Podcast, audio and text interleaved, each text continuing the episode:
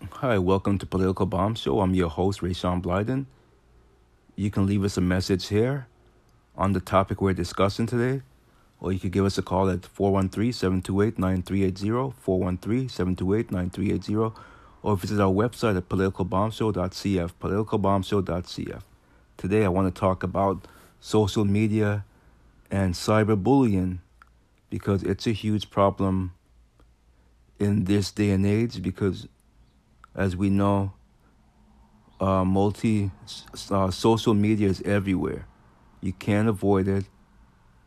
Every, millions and billions of people use it. Facebook for instance i feel like it's definitely a monopoly and the antitrust needs to step in but that's just my opinion. And but it's actually more than an opinion. They've killed off pretty much all the other social media networks. No one uses anything as much as Facebook. So it's the monopoly. Monopolies are, should be illegal. But that's another topic for another day. But people there on social media, Facebook, Twitter, Snapchat, Instagram, you name it. And is this a good thing or a bad thing? Well, there's great points on both sides, pros and cons. Obviously, the pros are that you get to interact with new people, you can share ideas. If you're an up and coming musician, you can network, you can become famous through social media, you can make money, you can, you know, meet new friends, you can network. And um, some of the cons would be obviously censorship. That's a huge con and specifically i'm talking about facebook and google's youtube and twitter.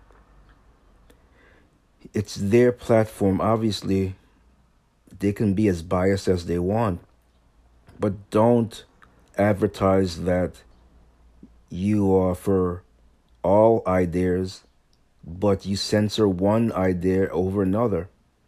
I could get specific, but obviously everyone knows exactly what I mean. Exactly what I mean. Take Facebook, for instance, and Diamond and Silk. They did nothing wrong. They have millions of uh, followers on there. Why shut them down and say they're a danger to the community? How are they a danger to? And you know why you say they're a danger to your community, Mister Zuckup? you're saying that it's a danger to your community because your community don't like their views and they were very influential having a million followers and growing on your platform and you didn't like that. So you wanted to silence them and shut them up. So that's all that's a huge con. You if you're gonna advertise that you're for all views you can't censor the conservatives and not censor the liberals. And then you have the wackos out there as well, and you don't even censor them. You had people committing suicides and or killing people on your platform. Well, that's just total BS. You don't censor those groups. You had hate groups on there. You don't censor those groups, but yet you choose to censor the conservatives. But I don't want to turn it into a to um, a conservative versus liberal show. This is not the what the topic is about. It's about social media and cyberbullying. Now, cyberbullying is a huge, um, huge problem, but it's also a problem that's easily solved. Easily solved. You know how you solve a cyber. You know how you so- solve the problem with cyberbullying. Um, this is basically not. I'm speaking to the the younger crowd adults probably already know this, and I don't think many adults get cyberbullied anyway. It's mostly on, on teenagers and, and adolescents. But there's a there's a quick solution, adolescents. It's called block. If someone keeps cyberbullying you, you block them. That's all. You block them. And most cyberbullies are cowards anyway and nine out of ten times you will never meet them. Now it's different, a little different if it's a cyber bully that you go to school with. They're cyberbullying you on in school. I mean, they're cyber they're cyberbullying you on Facebook, and then they're bullying you in school. Well, then that's something you gotta take to your parent. I know you don't want to feel like like you're. I don't want to say like you're a snitch, but like like you're. What's the word? I'm, like you're fearful and you, you can't take it, but it's okay. It's okay to be fearful, and it's okay to do something about being fearful. You shouldn't have to live your life hiding from someone that's a punk, and they want to, they, they, you know, they're not happy in their life, so they want to destroy someone else's life. So obviously, the best way to take care of that is to take it to to the right person, depending on how bad the cyberbullying is.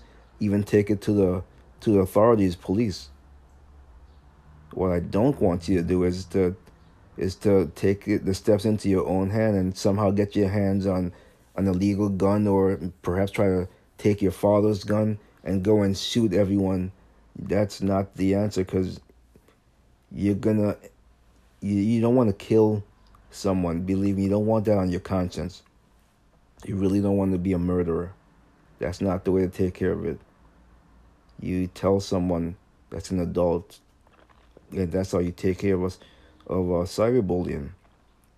And if they try to bully you in school, well, obviously you gotta stand up for yourself. If you're backed into a corner, you fight back.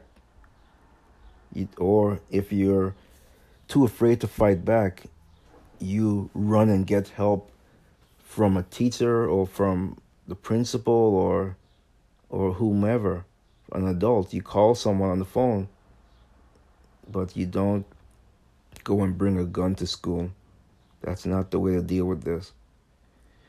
I mean, I myself deal with with cyberbullying, but for me, it's it's different because because I'm an artist and I have a certain opinion on politics, and the community that uh, I represent, they don't like the fact that I'm African American and I'm conservative Republican. They frown upon that, so they try to bully me into shutting up, which will never happen. I'm not going to shut up because you don't like my views. This is America, and I have the right to, to my own opinion. Just like a racist have the right to their own opinion. I mean, I'm not gonna, I don't like their opinion, but I can't go and silence them with a gun. It's it's the uh, freedom of speech, First Amendment. Like I said in past shows, the First Amendment was actually made to protect offensive speech.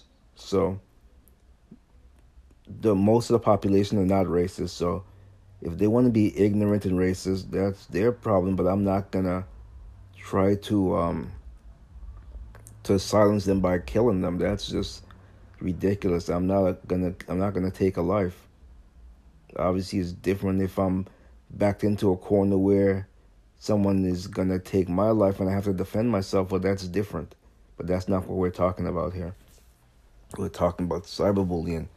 So sometimes I'll block someone who just want to just spread lies and rumors, call me all every name in the book, homophobic, transgenderphobic, blah blah blah.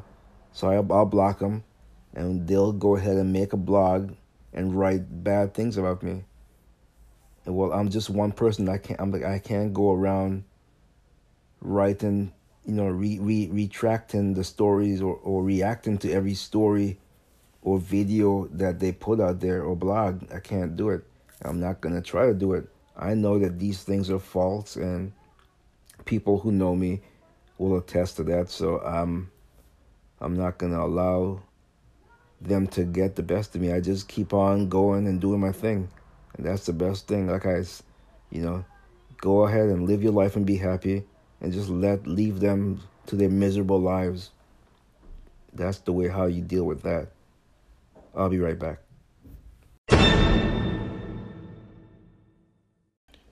Hi, I'd like to tell you about a story about a little boy who was bullied and was sad and depressed to his childhood. He grew up to be a positive role in society. You can read his story on Amazon Kindle for only $7.50. The book is called The Real Ray Dog. The Real Ray Dog. Pick it up, it's a good read. Hi, welcome back to the show. I'd like to take some calls on this. Let's go to the phones. All right, so we're here to talk about social media. I'd Yeah. like I'd like to have your take on it. Okay, so obviously from my point of view, I'm a so I'm a fashion photographer, um, which was I started in Africa. That's where I was born, and now I find myself all the way in New York City, and obviously the power of social media has really helped. Um, I wanted to sort of chat about the power that it has and the influence that it that it has for people these days. Um, obviously, I'm a I'm a creative. So for us, it's definitely given given us a voice and a, a huge platform to sort of show show who we are. I wanted to sort of hear your views on sort of the the new generation growing up, and you know, do you think it's a positive thing that young people are always on the phone, even though, from my point of view, you know, it seems like it's a very important method of interacting with people these days. Okay, so I agree and sort of disagree because I'm Yeah. from a I'm from a different generation. When I grew up, we didn't have cell phones around, and so we interacted more, you know, on a one-on-one personal basis, which I think formed deeper relationships than than the relationships that are formed now, where everything is on like Facebook, for instance. You're always on Facebook or Twitter or Instagram and there's no human interaction. I feel like the human Yeah. interaction isn't the way that it used to be. You know what I mean? Exactly. I also feel that. And so I also feel though, like for a person like myself, I I can't. I'm in. I'm also an artist. I do music, and I couldn't afford to uh, get my music heard all over the world without social media and the internet. So that's a positive aspect of it. Is it made me the person that I am today. That I'm a you know people know me internationally. That would have never happened if we didn't have this technology. So that's also a positive thing. But there's also pitfalls where for instance, I don't want to call out Facebook, but you can't. It. I mean, it's their platform, and it's fine. They could, they could uh, do what they want with it, but don't advertise that anyone could uh, express their opinions. But you only block opinions on one side, and you let opinions on the other side go. You know what I mean? Yeah, no, hundred percent. So, as you said, I mean, yeah, I think it's a, I think it's, I think it's needed that you interact on both levels, on the real world, meeting people in the, and then on the social media world. You can't just do one of one or the other, as you said. So, um, because I mean, I, I guess it is a it is an easy form of sort of putting yourself out there, as you said, even even with your music. But I think you got to keep the interaction real in the real world. You know, you can't just sit on your computer all day. Yeah, I definitely agree with that. That's that's my only um, pitfall with it is that many of the millennials here. I'm in the United States, and even going out on on dates or just interacting with your friends, their their head is buried in the phone. They're texting. They're on Instagram. You go to watch a movie. They're instead of enjoying the movie or enjoying the play, they're trying to put it on social media. How could you enjoy the scenery or the film or whatever if you're just trying to put it on social media? You're not taking the time to relax and enjoy it and take it in. No, hundred percent. I agree with you. So for the so for the kids growing up, what do you think are some good recommendations? How old? What do you think the minimum age should be for sort of the young people growing up to be allowed on their phones? You know, because obviously, um, I guess it's the parents. They're in control, so they should say. You know, what would you sort of say? I mean, would you limit them to a certain time on the phone for now? Would you say only when you maybe 15 or because nowadays, I mean, as you said, I see young kids playing with the cell phone. No one's looking up. No one's interacting. Yeah, I, I, I agree. You have to leave it up to the parents, but some parents are honestly they're not trying to be parents. They're trying to be friends with the kid, with the ch- with the child. So they'll let them do anything. But I feel if you're gonna be a parent, be a parent and limit the like. For instance, if if it's dinner time, make you know take the phone away so everyone can sit down and have dinner and interact that way with no TV on or or having their phones with them even once a, a week or, or however, just you know have that family time like we used to have on Sundays when I was growing up. Most of the clo- these the stores were closed, and families had to spend time together. And I like, you know, I think it, it was it was great on the society rather than now. Hundred percent. Okay, so it seems like we are definitely on the same page. And um, I mean, yeah, going forward, I wanted I wanted this topic to, to sort of inspire, obviously, young people, and to sort of let them know that social media, it is a very important factor, but there's a time and a place, and I think you you know you still got to be social in the real world, because that's obviously where where it's important mm-hmm. and probably where you're going to get your following on the social media platforms is by interacting in the real world. Right. To- totally agree with that. And just one other thing I want to mention is as far as social media, you, you have to be careful because you have predators out there and they will try to abduct and lure children into a situation that they should not be in. So that's a different that's a concern of mine as well. Yeah, hundred percent. So yeah, I think the age is very is very important, and maybe also kids should get educated now. I mean, when I was growing up, there was no social media or anything. Maybe maybe they actually get a little bit of education, just so that they're aware of, you know, as you said, that there are lots of fake people out there, and they're probably going to get lots of fake messages also. You know. Yes, definitely. That that's an issue as well.